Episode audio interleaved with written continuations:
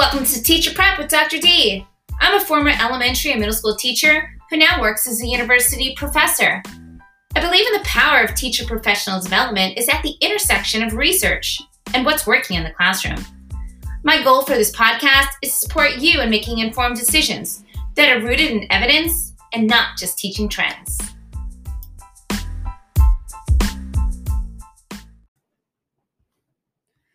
Hi everyone, it's Dr. Dickinson. In today's episode of Teacher Prep, we will be talking about mental health. A recent article in the New York Times reported a surge of suicides in Las Vegas. According to the Clark County Superintendent, Dr. Jesus Jara, quote, when we started to see the uptick in children taking their lives, we knew it wasn't just the COVID numbers we needed to look at anymore. We have to find a way to put our hands on our kids to see them, to look at them. They've got to start seeing some movement, some help. In the past nine months, Clark County has seen more than 18 suicides. This school district is now starting to open their doors. One student left a note saying that he has nothing to look forward to. The youngest student in Clark County that committed suicide was nine years old. And Clark County is not the only school district in our nation that is affected by the surge in suicide. The parents of a 14 year old boy in Maryland who killed himself in October described how their son, quote, gave up. In December, an 11 year old boy in Sacramento shot himself during his Zoom class. In Maine, the father of a teen who killed himself attributed his son's suicide to the isolation of the pandemic. And in Texas, Brad Hunstable, who made a video about his 12-year-old son, Hayden, said, quote, "My son died from the coronavirus, but not in the way you think." According to a mother whose son killed himself just months after graduating, she said, Our kids are feeling hopeless. They're feeling like there's no future for them. I can't see how there's any other explanation. End quote. These are such powerful testimonies and events that we can't just look at COVID 19 and how teachers are teaching and what's happening without talking about the mental health crisis that's also ravaging across our nation. So, when it comes to suicides, one of the signs is withdrawal. It is a risk factor and the National Suicide Prevention Lifeline also says warning signs include talking about wanting to die, looking for a way to kill themselves, talking about feeling hopeless or having no reason to live, feeling trapped or, un- or in unbearable pain, being a burden to others, increased use of alcohol or drugs, acting anxious or agitated, sleeping too little or too less Withdrawing or isolating, showing rage or talking about seeking revenge, and extreme mood swings. Going back to the article in the New York Times, uh, New York, uh, Clark County, Nevada implemented an early warning system to alert counselors and staff of mental health episodes. And since its inception, over 3,000 alerts have been documented. These alerts have undoubtedly saved students' lives. When a 12 year old boy was found searching, quote, how to make a noose on his district issue iPad, school officials were able to intervene and inform the parents. The New York Times article also cites failure is another crisis at the school with flunking rates at 60 to 70%. And that's just not depressing students, it's also depressing teachers and staff. In Clark County, they're also conducting a survey to see what supports it needs for its employees. Colleen Neely, a counselor at Shadow Ridge High School, recalled how a young man she advised since ninth grade used to stand outside her class every day after fourth period. Two days, two weeks after graduation, she received a call that he shot himself. Miss Neely said, quote, part of me will always wonder if he had access to his teachers and his peers, would have changed the outcome. I will never know. These suicides just don't impact one person in one family. They impact me to this day. And so, when it comes to talking about the impact of COVID 19, we need to look deeper than tech tools and student achievement here on Teacher Prep because none of that really matters when it comes to the lives of our students, our children, our future. And students' mental health is only one part of the equation. Teachers, too, are impacted by COVID and the mental health. It's taking a toll on them. Research from the Kaiser Family Foundation found that over 50% of adults are struggling with mental health, too. In today's episode of Teacher Prep, we are going to talk with two clinical therapists who will share their insight, what to look for, and strategies to support our kids and to take care of ourselves in the classroom.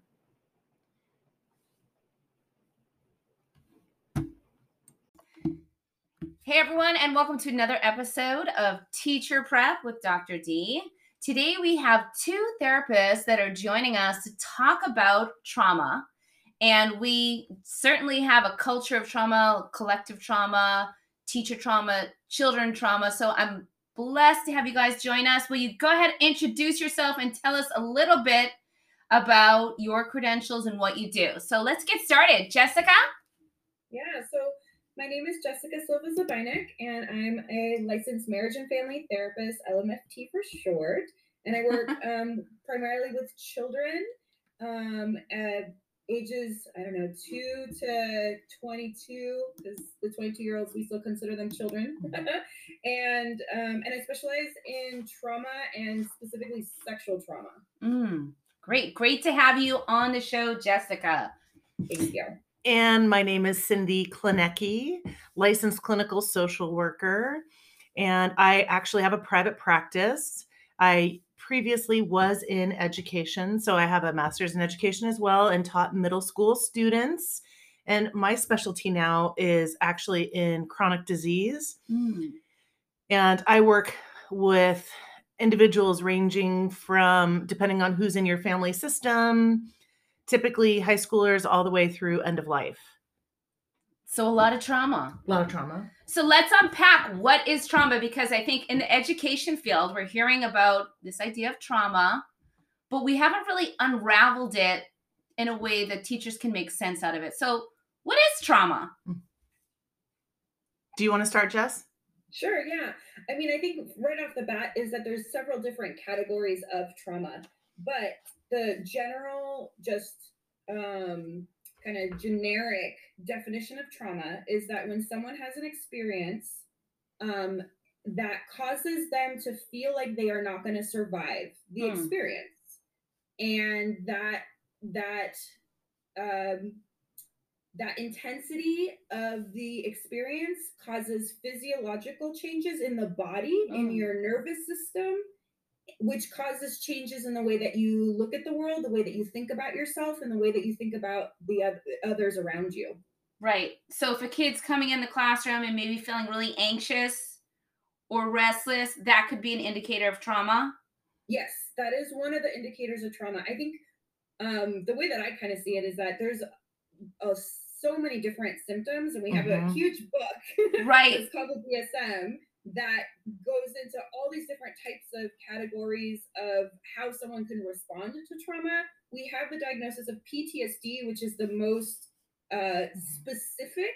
Um, but I also think that the, the diagnosis of PTSD does not account for a lot of different types of trauma. Mhm. The diagnosis of PTSD really is a, about a specific event. Mhm. And so part of the PTSD diagnosis is also around um, witnessing an event. So it Mhm. might not have happened to you directly that Mhm. you were in danger of, of, you know, possibly not surviving an event.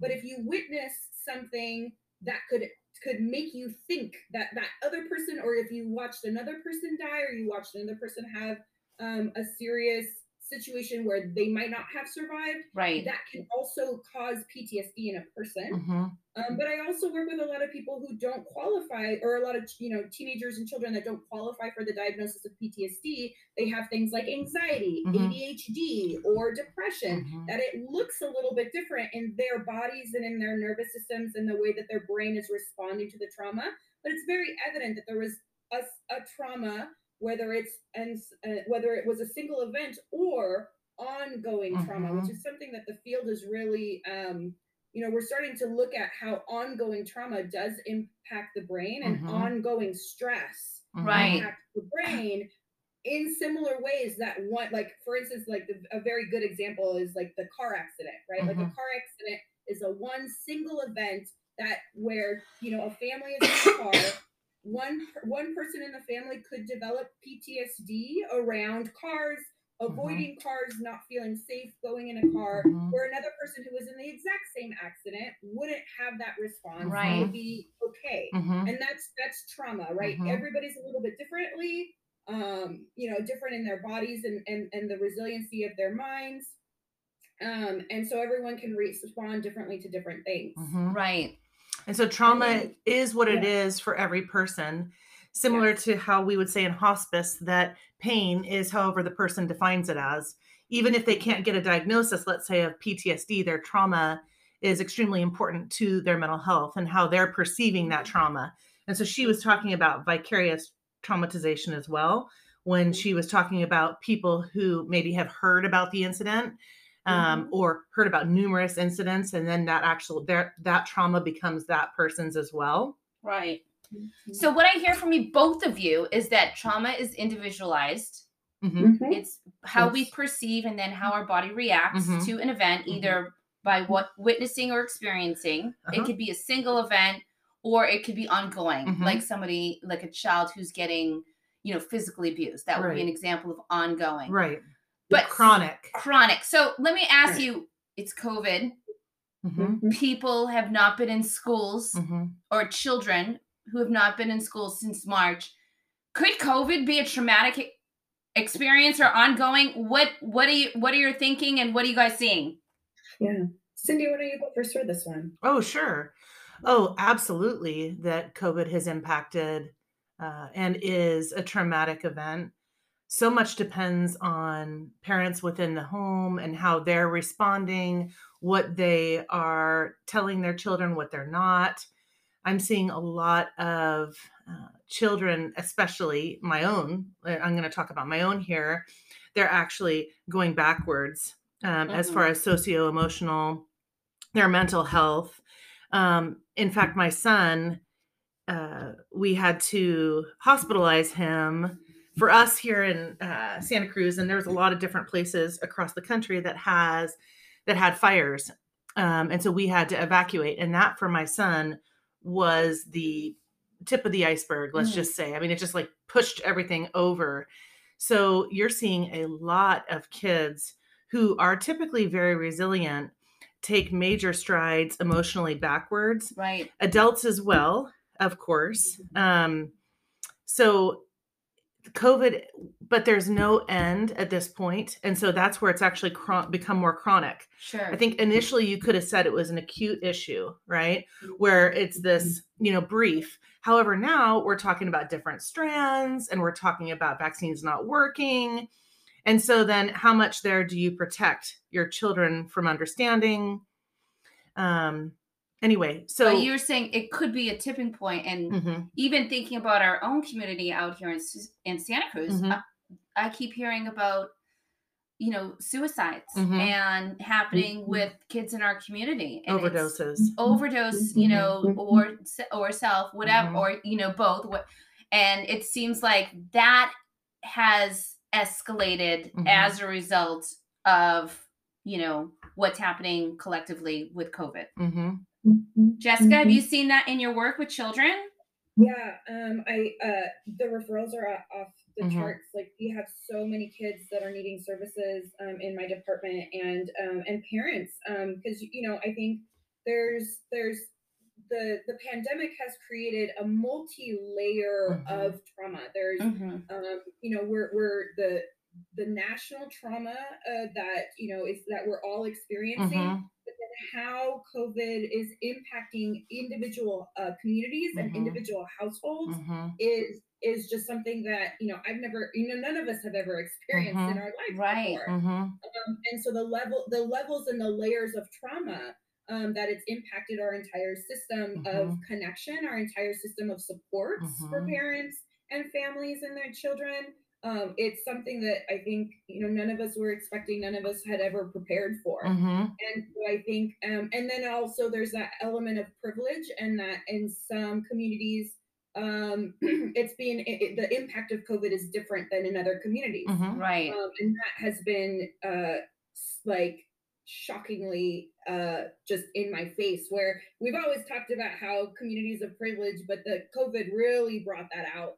Um, I think of of just the disparity Mhm. and how, how how certain families have the ability to have resources in order to manage the stressors and some families do not have those resources Mhm. at all hmm right hmm Good point. So we obviously have a Mhm. lot of listeners out there that are teachers hmm and they're trying to navigate this new space. And I will say, as somebody who is a teacher educator, we don't do enough at all in terms of preparing our teachers for knowing what trauma looks like or how you can how you can support kids.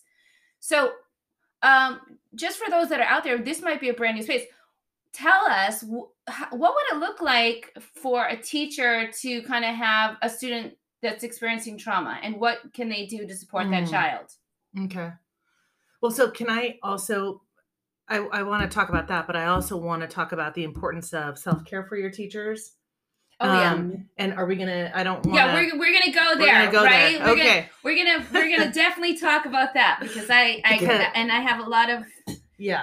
Okay. yeah Because we can't we can't have you burn out there, teachers. Right. You guys are. It's important to acknowledge how all of this trauma is also affecting you and making sure that you're taking care of yourself. But So let's With- talk about that now because I Okay. think we brought it up and maybe it's starting to resonate with some teachers that are listening out there. Like, hey, am I experiencing? Yes, we know Mhm. you're experiencing trauma out there. Mhm. So what do you want to say about Mhm. that? Okay. Well, I mean, and there's so many different uh, indicators of how uh, people are doing. Because you asked, and that's why I brought it up. You asked, how can you tell if a child is experiencing trauma, right? And so uh, the same is true for how adults carry it as well. It's not just how a child carries it. So you're going to Mhm. see, like Jessica had mentioned, that major depressive disorder is now uh, 16.1% is a is a is a uh, number I heard recently, Jessica, that that's Mhm. How many people are now being diagnosed with major depressive disorder, Wow. not just Yes. dysthymia, which is like the Eeyores in the world. And Yeah. so, um, Wait a second. yeah, I missed that one. The dysthymia, who are the ear? Tell me Yeah. what what is dysthymia? I've never heard that before. dysthymia is a low level depression. So a person who kind of views the world as glasses, you know, half empty versus half full. That's just more their personality type. Go ahead. and it's persistent so Mhm. it, Right. it- it's more kind of like a it, it can it's similar to a personality depending on how long the person has Mhm. experienced it but some people just that they're just kind Mm-hmm. of always in that space A Right. major depressive disorder is different because it's severe, it's much Mhm. more severe, Mhm, and it's usually for a, a shorter period of time. mhm. But now with COVID, this this is there's no relief um, Exactly. from the stressor. 'cause, you know, Exactly. all, all mental illness is, is always there's always a stressor that Mhm. that kind of creates the the symptomology. Right? We- Mhm, our teens kind of decide how we're going to react to the Mhm. stressors. So it's going to either be an anxious person and develop an anxiety disorder, or a depressive Mhm. depressed person, and it, it, it- that's like our genes. But there's always a stressor that comes on Mhm, 1st mhm. right? Right. Um, And so typically, oh, yeah. go ahead. I'm sorry. Well, typically, I would, let's say, when a person comes on that has symptoms of depression, right? Like low, low energy level, um, right. low self esteem, poor affect, meaning kind of um, blank. Mm. Um, so I would typically describe them as having an adjustment disorder because I don't know how long this has happened. Now, most of those people have moved into major depressive disorder. Mm. Whereas before COVID, it would have maybe been dysthymia. you know what I'm saying? Or it might not, it might have always been an adjustment disorder, right? Even though it's supposed to be a limited duration, but it wouldn't have moved to that major depressive disorder. But we're seeing a very big increase of much more severe mental health issues. So, what we actually see, like I said, in children is very similar to what we're going to see across the spectrum of Right. ages. So, um, depression, uh, you know, meaning that within their body, there there's the sadness. They can't hear about certain things, or else um, they kind of go into the shell because you have different ways that people exhibit their emotions. Whether it be they're the ostrich and they put their head into the sand, Mm. or they're highly anxious. Um, you're going to see a lot more of um, excessive energy for some kids. Um, Right. You're going to see kids who, you know, they don't want to be seen on the on the Mhm. you know screen when they're doing the virtual learning. Yes. Mhm. You're going to see a lot of kids are just not actually participating now in school.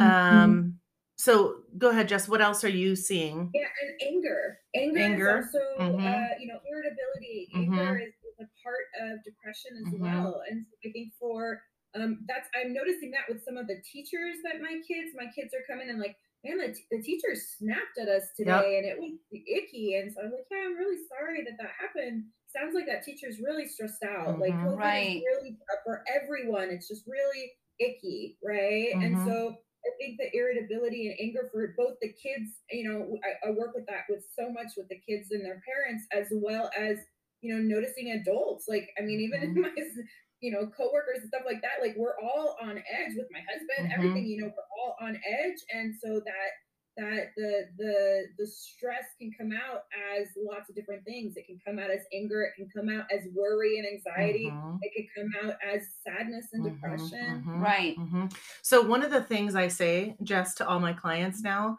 because truly, truly, n- we have not in society experienced anything like COVID. I mean, really, since the Spanish flu in 1917, and that those those generations. I mean, I work with clients up to like 104 years old, but Mhm. even Wow. even they did not experience this, right? Right. And so what I've said is COVID has been you said disparity, which I I agree. I hear what you're saying. I also would say it has been an equalizer of sorts in mental health because everybody has experienced similar things in that way of Yes. of um so but one of the things that I was going to say and what I remind my clients a lot of is that everybody's baseline has shifted. Mm. So you're wondering why you're depressed. You're wondering why you're anxious. You're wondering why you're irritated. Okay, COVID is enough Mm. in, in its own, let alone the evacuations, let alone the lightning storm, let Right. alone the financial loss, right? The Mhm. unemployment, the poverty pieces that you're talking about, Mm-hmm. um, you know, deaths that are still happening of loved ones, Right. right? And then on top of that, sprinkle in the politics. Right. Yeah. Oh, about. Let's not talk about it. yeah, it's there. But Right. that Oh, that totally also is very traumatic to s- just to be I mean, I feel like being a witness to how our government has really failed us on so many levels has been so heartbreaking, you know, growing up in Boston, you know, big democratic family, you know, taking a lot of pride in our beliefs in our culture, our system, our nation, and just feeling at a loss. I mean, it's it's felt It's like that. It's felt like that to Mhm. me, like a loss. Mhm. So it's interesting that you guys have talked about all these different ways that stress or depression can manifest. I've definitely experienced anger. Mhm. Oh, I've Mhm. seen that big time. Yeah, I think that's my Boston culture. I've also experienced like sleeplessness. Mhm. I mean, it's two, three in the morning, Mhm. and my mind won't shut the fuck off. Mm-hmm. So it's like, what do you do? Mhm. Mm-hmm. what do you guys say to those people out there that are saying, "Yeah, yeah, I I feel that, I experienced that," because as you, it was so enlightening to hear that. Wait, it's all these different things, and we are all carrying different things. Mhm. What What do you say to us now that I've said, "Yeah, that re- resonates with me"? you name it first and Mhm. foremost people don't know why they're having these emotions that's why i like to Mm. remind people about their baseline shifting consistently and this is not just a one time reminder i work with most of my clients either once a week or once every two weeks and Mhm. when they're not understanding these feelings that are happening within their body whether it be the depression or the anger or the loss right? People Mhm. don't understand how much loss affects them. They just we just don't as a society. We're not used to looking at it. So you're you're recognizing that you're not going to sleep. Okay so what is actually keeping you awake right? Is it that there's fear? Is it that there's anger is it that there's a, a feeling of loss of control? Right. you actually need to look at what the emotion is and be able to name it. So that is a higher level of actualization that we're asking you to do. So some people really could use help with that right? Like our clients mm-hmm. jessica. Mm-hmm. Whereas as a, an adult, what I want you to do is kind of try to strip away because everything tries to feel like anxiety, especially with this, right? So strip mm-hmm. strip that away and say what actually is the emotion I'm going through. Mm, Try to name it right. and then and then there's other very specific CBT skills or mindfulness skills that you can utilize Sure. um, Mhm. Sleep etiquette is extremely important, teachers. You have to have a routine for night. If you're finding that you're not falling asleep, you need to get yourself out of your bed. You need to go and you need to write some stuff down, start to journal, start to read, Uh huh. take have your nice glass of cozy tea, whatever you Right. do. but don't still lay there and just toss and turn because then your bed is associated with tossing and turning. Ah, interesting. Yeah. Yeah, I've done a couple of those things. I've been having lavender tea, Mm-hmm. And I've been actually listening to um, a sleep meditation app. Perfect. Calm. Um, and what else have I? Oh, I've been trying to not be on because I've heard Mm-hmm. not be on my computer before I go to bed. right an hour an hour at least unless you wear the the glasses that have the blue light Yeah. barrier because that makes your brain think it's awake Um, and it's daytime Because the light from your computer or from your cell phone Uh-huh. mimics the same wavelength as the sun, Mhm. and that's how our brains know when to get the hormones for either waking up in the morning is because like literally sunlight comes in through your eyelids and wake and the, and those photons wake you up, mm-hmm, or the melatonin that gets when it's dark. mm-hmm, Um, it's because of our artificial lights, we have lights in our house. Mhm. Our brain doesn't. It needs full darkness to release the um, the the hormones that you need that help you fall asleep. mm-hmm, Uh, hormones are so important. mm-hmm, Yeah, and on top of that, I'm also going through menopause. so it's like, when does it give up? And I lost my dad in January, which you know, which so there it's I'm sure for everyone out there that's listening, there's so many things that are going on. So what I hear from you, Cindy, is like check in with yourself. Then create some routines, just Mhm. like we do in the classroom teachers, Mhm. right? We keep Mhm. those routines mm-hmm. and figure out how you can alleviate some of those issues that you're having Mm. holistically without any medication, right? Yeah. if possible absolutely if possible Yeah. I have a list here that um, it gave from the website of like things you can do. Um, would that be helpful? Yeah, share with us resources. I, I think our audience is out there and they're probably saying, yes, this is great. What what are some resources as a teacher I can go and check in with myself? Um, because maybe we can't get to the doctors. I know I was at the doctors a few weeks ago and they kept asking me, Are you depressed? And I was like, No, I'm not depressed. I'm angry. mm-hmm. you know i'm frustrated but i'm not depressed but Mhm. now after talking to you guys i realized wait a second i am depressed Mhm. but it and that's the other thing i want to talk about is i think right now so many people in their professions are trying to uh to take on the role of therapist and they don't have the kinds of training that you both have Mm-hmm. which i think is Right. really dangerous It too. is. It is absolutely. Yeah. Jessica, I like that. Do you want to give this? Do you want to read those off? Yeah, so this is it's from the um there's a website, uh, professional quality of life measure, and so they're giving uh, some tools for caring for yourself in the face of difficult work. And so I think I I'm doing um, therapy through telehealth, which is very similar to what the teachers are doing um, with the teaching online. And Mhm. so it is extremely difficult to do. On, it's like different. It's just different Mhm. doing it online. And there's are some, you know, good things about it, but then there's some things that it's just not Mhm. the same. Mhm. Um, and so it says our work can be overwhelming. Our um, challenge is to maintain our resilience so that we can keep doing the work with care, energy, and compassion. Love it. So, 10 things to do each day is number one, get enough sleep, right? Mm. Trying, you know, with the sleeplessness, trying to get strategies of how to improve your sleep, get enough to eat, Mhm. um, number three is vary the work that you do. And so I know that that's very, very challenging right now because we're in front of the computer the whole time. Mhm. Um, and it, it is really difficult to have a variety of activities to do. And so taking breaks, um, you know, and I, I've been actually doing a lot more movement with my Mhm. kids Mm. I know that they're sitting in front of the computer all day. And so having that time of, uh, you know, like those little PE breaks, I think is so important. Mhm. Um, which comes to the number four is do some light exercise.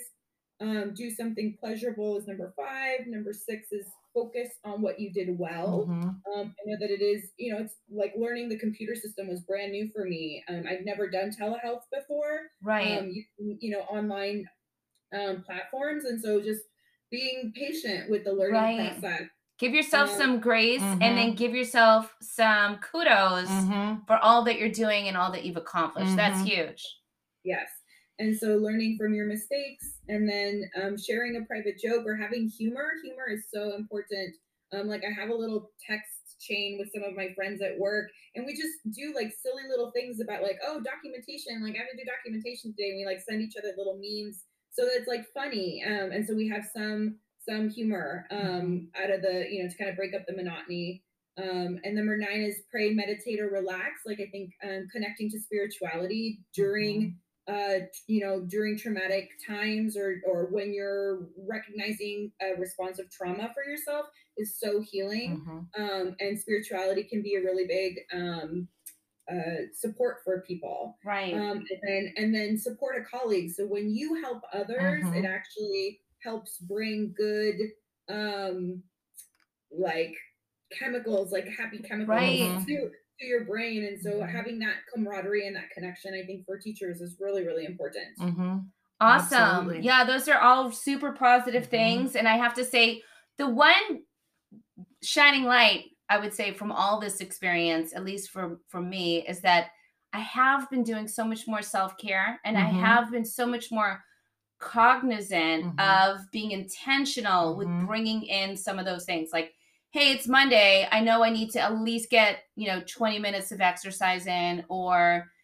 try to spend some time meditating or you know do something that i enjoy like cooking Mhm. or gardening or Mhm. whatever so yeah i think it's in some ways it is bringing our awareness as Mhm. a as a culture in like we have to be doing these things every day. this Mhm. should not be something that we reserve on the weekends which i have to say prior to covid my weekends were jam full of soccer games Mhm. and shuffling my kids around at birthday parties so i wasn't doing any self-care then Mhm, mhm.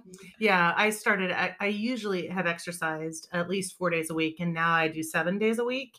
I don't overdo it. You know, I'm not like in a marathon. I just like you suggested, Jessica. You know, the light exercise part, Mhm. um, and so, but and that's me as a therapist because Yeah. as a therapist, I know the the importance of taking care of myself so I can continue supporting right I was telling um, Dr. D before we started, you know, I haven't actually taken a break from work since um, last, so not this past holiday season, the holiday season before, wow because COVID hit in March. And then, so spring break was supposed to happen. Of course, it didn't. Um, I moved to doing tel- to te- doing starting telehealth on like March 13th of 2020. And so this has been so that those everyday pieces because otherwise the cumulative. So I like what you said, uh, Patricia, that we are actually more cognizant and feeling it in our body. And that's really a gift, if you will, like you suggested, to actually have that awareness. And so then meaning teachers you know when i say it's like you it's built up too high on your shoulders you know right now for all of us we're carrying it on our shoulders okay so then what are you going to do about that right like okay so the exercise the meditation there's all these different pieces so that you Mhm. can go into your classrooms your virtual classrooms or your classrooms if you're hybrid and not put that onto the children Right. because what you have to understand is when you're walking into the room, if you're depressed, if you're angry, if you're fearful, the kids are going to feel that. Mm. So, for your own self, snap, snap, snap. For Jennifer's your own you self, your own self. And I, I have to do this um, each time before I do telehealth. oh, I'm going to check in with myself and I am going to intentionally put myself behind me, if you will, because my emotional state can impact, right? right. And so that's called countertransference, right? Mm-hmm. So my ability to have my boundaries to not let, let's say, Jessica's or Patricia's emotions affect me, right? That's I have very healthy boundaries. I'm trained in that. I'm a supervisor. I help my supervisees to understand the importance of having healthy boundaries, right? And so I have to be very cognizant that I'm not trying to put that onto you guys or that Right. you're not feeling that from me. So checking yourself, leaving yourself at the door, which is a really difficult thing to do, guys. This has taken a lot of time, and I'm not perfect at it all the time. I know that. Mhm. But that awareness Yeah. when we're in education, when we're in therapy, of how much our energy can impact is so key because it's already enough. It's already enough. Amen. so so we were just talking about having healthy boundaries and Mhm. check yourself before you wreck yourself. right and i remember that show i think it was like who wants to whatever and you you were answering questions and and one of the things when you didn't know the answer you could phone a friend right. and i remember doing that before because i worked in south los angeles so for me beginning a new teacher i was constantly in trauma we were having code reds and lockdowns Mm, you know, I had parents that were in gangs. I had parents, you know, that were in jail. I had kids that were sleeping in cars. I mean, it was just Mhm. like every day I felt like, you know, I was putting out fires. So I used to, and this is where I got introduced to Eckhart Tolle, who I love. His Mhm. for some reason, love his voice. Started listening to him on my drive to work. awesome. So yeah, I think it's really I love your recommendations. Jessica, what you what do you say about having healthy boundaries and checking yourself before you're wrecking yourself? Yeah. So what I was thinking about when Cindy was talking earlier about how COVID has changed our self-care routines, Mhm. and I do notice that like before COVID, like I because I'm home, I have the ability to kind of just like I don't have to drive to the gym. I don't have to like, you know, I can just like zoom in my kitchen or like or I can um and and that I have kind of like more ability to do the self-care but i'm also noticing so like when you know the exercising and, and art stuff i would only do on the weekends just like you were saying dr d and that when um you know covid hit i started having the opportunity to do it more often but Mhm. I also started noticing that it wasn't relieving the stress Right. or it wasn't bringing, you know, like making me bounce back. right. as Right. So that was something that I thought was really, really interesting is that I'm doing self care every day, where before I would do it maybe like, you know, a couple of times a week, but it still sometimes feels like it's not enough. Right. And I Absolutely. also wanted to kind of voice that even if you are doing self care, Mhm. Right. right? And I think sometimes, you know, the whole, the term self care, I could have a whole other hour about Mhm. the term self care because I think that there's a lot of things that is like, no, no, no, this is just life. Like it's Right. not self just life. Um, but I think you know, doing things that are that are that are to you know relax or to connect or to Right. um, express. Like I think Mhm. those are those are three things that I think are really really crucial and key to self care. Um, and and in order to bring in Mm. um so when you're doing like an activity like that like for Mhm. instance when you're gardening um that it gives you that Mhm. sensation of calmness Mhm. of joy of you Mhm. know being creative and being able to bring that sensation to your work as a therapist to your work as a teacher right and so having what are you know so um sometimes what i'll do is i'll um like I'll, sometimes I will just kind of you know listen to a little bit of music or just kind Mhm. of move a little bit before I sit down for my session. Mhm. Um, but you know, or you know, sometimes even just imagining something that's Mhm. positive before you go into a conversation. Mhm. That's what you're in that headspace can Yes. be really really helpful. Mhm. Um, so I think that you know that's definitely something that to notice.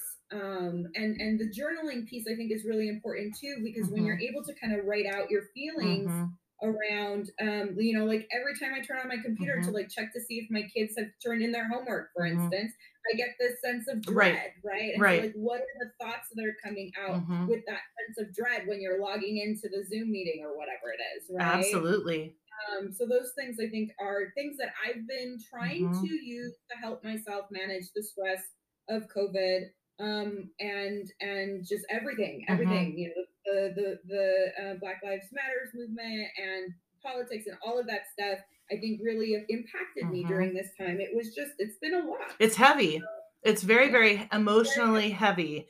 And one of the things that I also so in addition, there there are lots of other I like Jessica how you explained that self-care isn't about just action. It's also about reflection.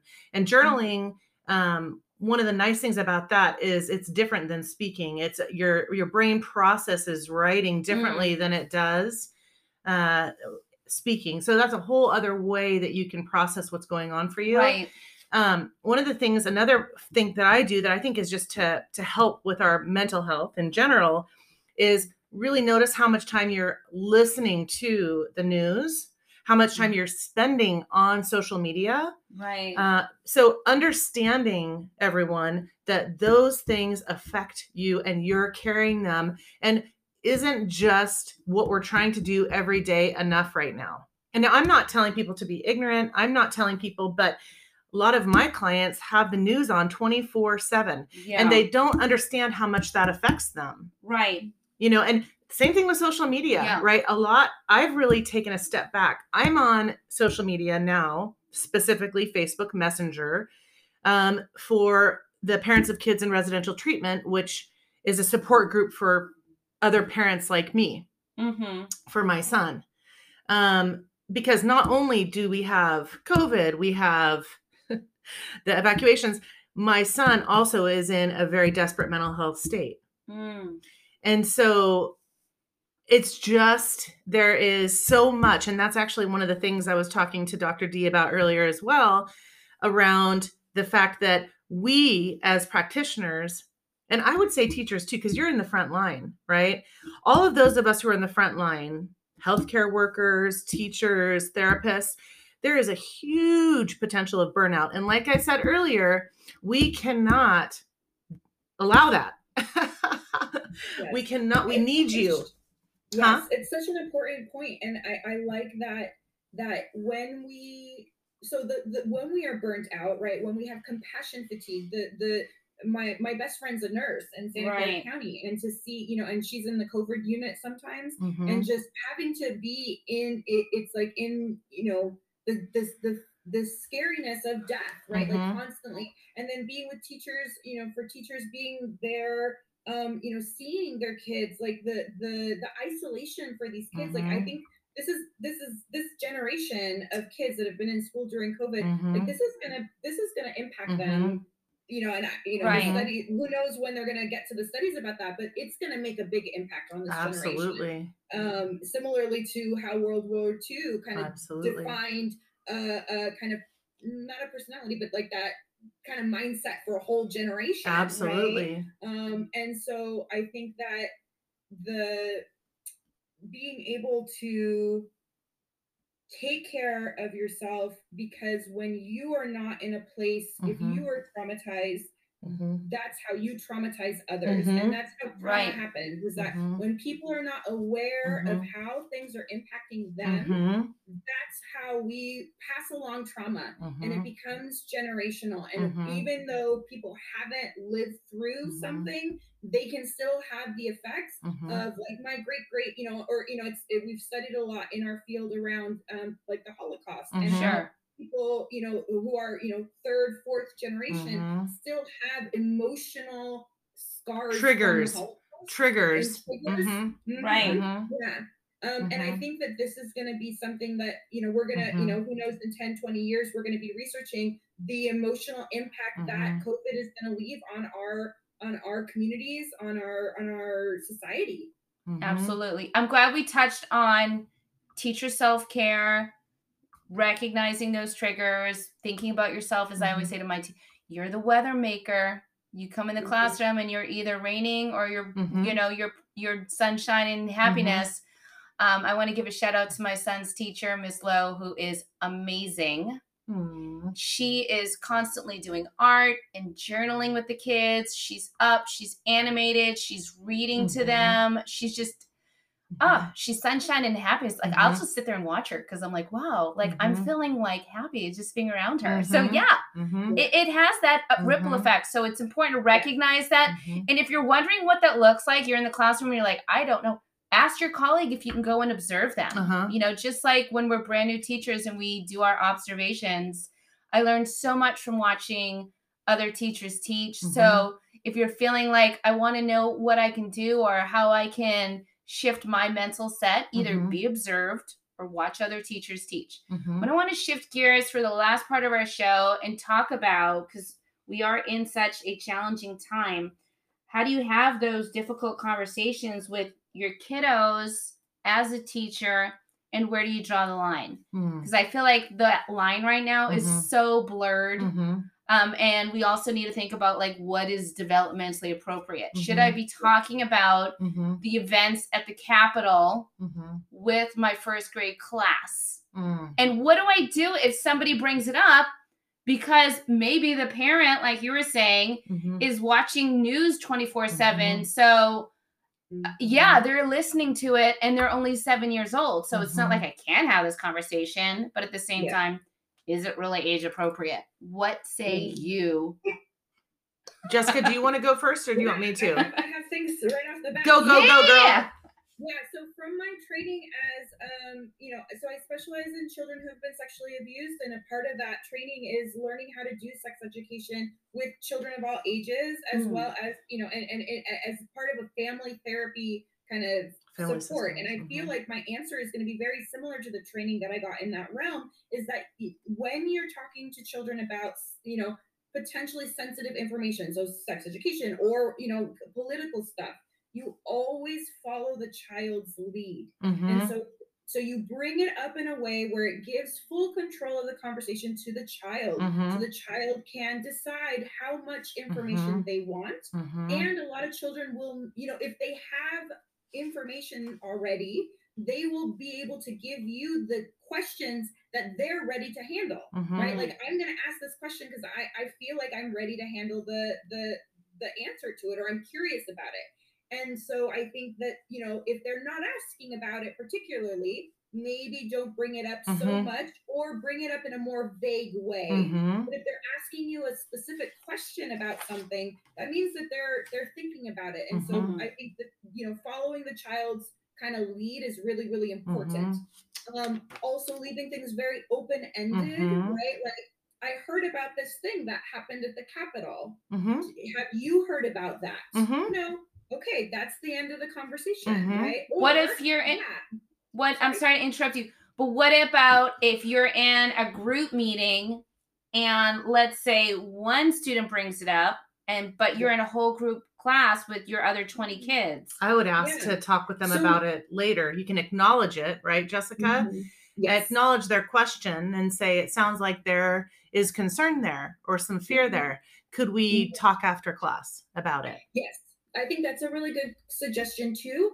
Or when I've done group therapy with children Mhm. before, when something like that would happen, where someone Mhm. would bring up a topic, I would pose it back to the other kids. Mhm. And so acknowledging the kid and say, Mhm. hey, that is a really good question. I Mhm. wonder what your classmates think about Mhm. that and to see if anybody else has you know any ideas about it um and and then also thinking about like um if no one else really Mm. responds to it then being like it sounds like this is something that you and i are going to talk about maybe at a later time Right. Right. um because i think if one child is thinking about it there's a possibility that Mhm. other children are thinking about it and not saying anything Right. so you, you want to kind of balance that Mhm. kind of um, you know because it, if it, it does present an opportunity to have a constructive discussion about it Mhm. but also kids can kind of take things away as well and so it has to be um, you know establishing rules about conversations too i think are really important Mhm. like um you know when we're when when we discuss as a class and this is something that i think you know in a classroom setting that you're start you're setting that up from the very beginning Right. from the very first day these are the rules of how we talk in this Mhm. classroom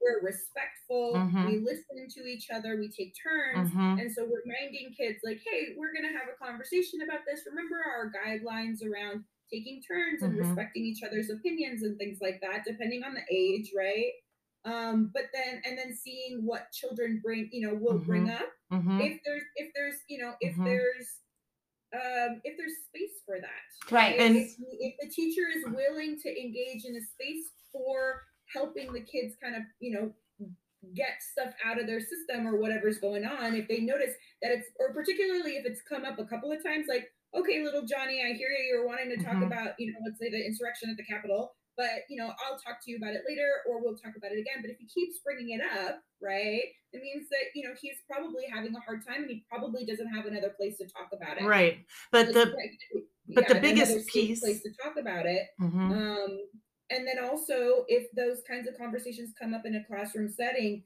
connecting with the teachers about it, like Right. we had been talking about earlier. Sure. But the the biggest piece though, Jessica, that you said that I also agree with is that taking the kids lead. Like Mhm. I think what's happening is that teachers are okay, so similarly to how we were talking earlier, when it's an issue for the teacher, that doesn't mean that's an issue for the kids. You're making an assumption, and we all know what assumption means, right? An ass out of you and me. So if a child, if we're taking the child's lead or the adolescent's lead, right? And then that's, I think that that's appropriate. And then how you address it, um, not putting your own spin on it, just Right. listening. And I know in teacher training, and that's where Dr. D is doing such a great job with her podcast and herself as a teacher. You guys need to, once again, take the children's lead on that. If they don't bring it up, don't bring it up yourself. Okay. Unless Here's the other- make a lesson out of it specifically. Yeah. Like if, if you're doing, you know, if you're talking about, um, you know, uh, Black Lives Black Matter. Lives Matter Yeah. movement because you're teaching about and you know MLK or you know, Exactly. Yeah. about it, right? Then you're gonna be it's gonna be a different type of conversation because Right. there's there's a there's tying the a relevance. you're Mhm. leading it Right. and Right. you're, and you're bringing in you know topics Mhm. of you know vocabulary words or whatever it is that, that Right. the lesson is around Right. but when it's something where a child is having a trauma response Right. which is they're part of a for children which doesn't really show up in adults that much but part of a trauma response for a child is con- uh, perseverance consistently Mhm. I bringing see. something up over and over Mhm. again Mhm. and Right. so in those situations, that's when, you know, um, bringing it up with the child saying, you know, can we talk one on one Sure. about this? Bringing it up with their parent. I think I said teacher Yeah. earlier. I didn't mean Parent. Parent. Talking to the parent. Like your child is talking Mhm. about a lot. I'm concerned. Mhm. Um, I think they might need they might need some support around it. Mhm. What kind of support are they getting in the home? Mhm. if, if you know would you consider uh you know uh looking into a therapist for your child to see if they would want to process you know with the therapist or Mhm. you know whatever it is. Or the school And- counselor. Mhm. or a school counselor Mhm. you know maybe they they would benefit from talking about this Mhm. with someone Th- there's a Um, huge potential for damage um unfortunately if this is stuff that's being talked about in the general like uh, in a realm beyond what the teacher's abilities are so remembering that there are resources outside of yourself as a teacher Mm-hmm. that you know this is your role so like what you said about mlk my daughter's been learning about that in fourth grade And so her teacher was able to tie Black Lives Matter movement into that. And so Yes. vocabulary words, all of it was around, right? But that's in a Yeah. healthy way. Um, you know, the these kids, it is not I think that that's where it's really important for teachers to understand the scope of what they're doing. Yes. And there are other people like Jessica and myself out Mhm. there that can support family systems, that can support the children. Um, but not all of that needs to be on your tiny shoulders, guys. Right. Okay. There are Yeah. other professionals who are here to help you. Reach out. Have you reached out to a therapist today? Have you gotten some, you know, input from a social worker? What resources are you bringing to the table who can also support you, right? Um, Same Mhm. thing for your kids. But it's not all about you, teachers. That's where the Mhm. system within the school, hopefully, you have the school counselor. Yeah. Hopefully, you have the school psychologist. Hopefully, you have the rapport with the parents that you can call them. Right. Mhm. Yeah, that's so important. And I think too, in today's world of Zoom, you know, you also have to remember that you might have other people listening in. And that that could be Mhm. that could be another issue in Mhm. itself. I Mhm.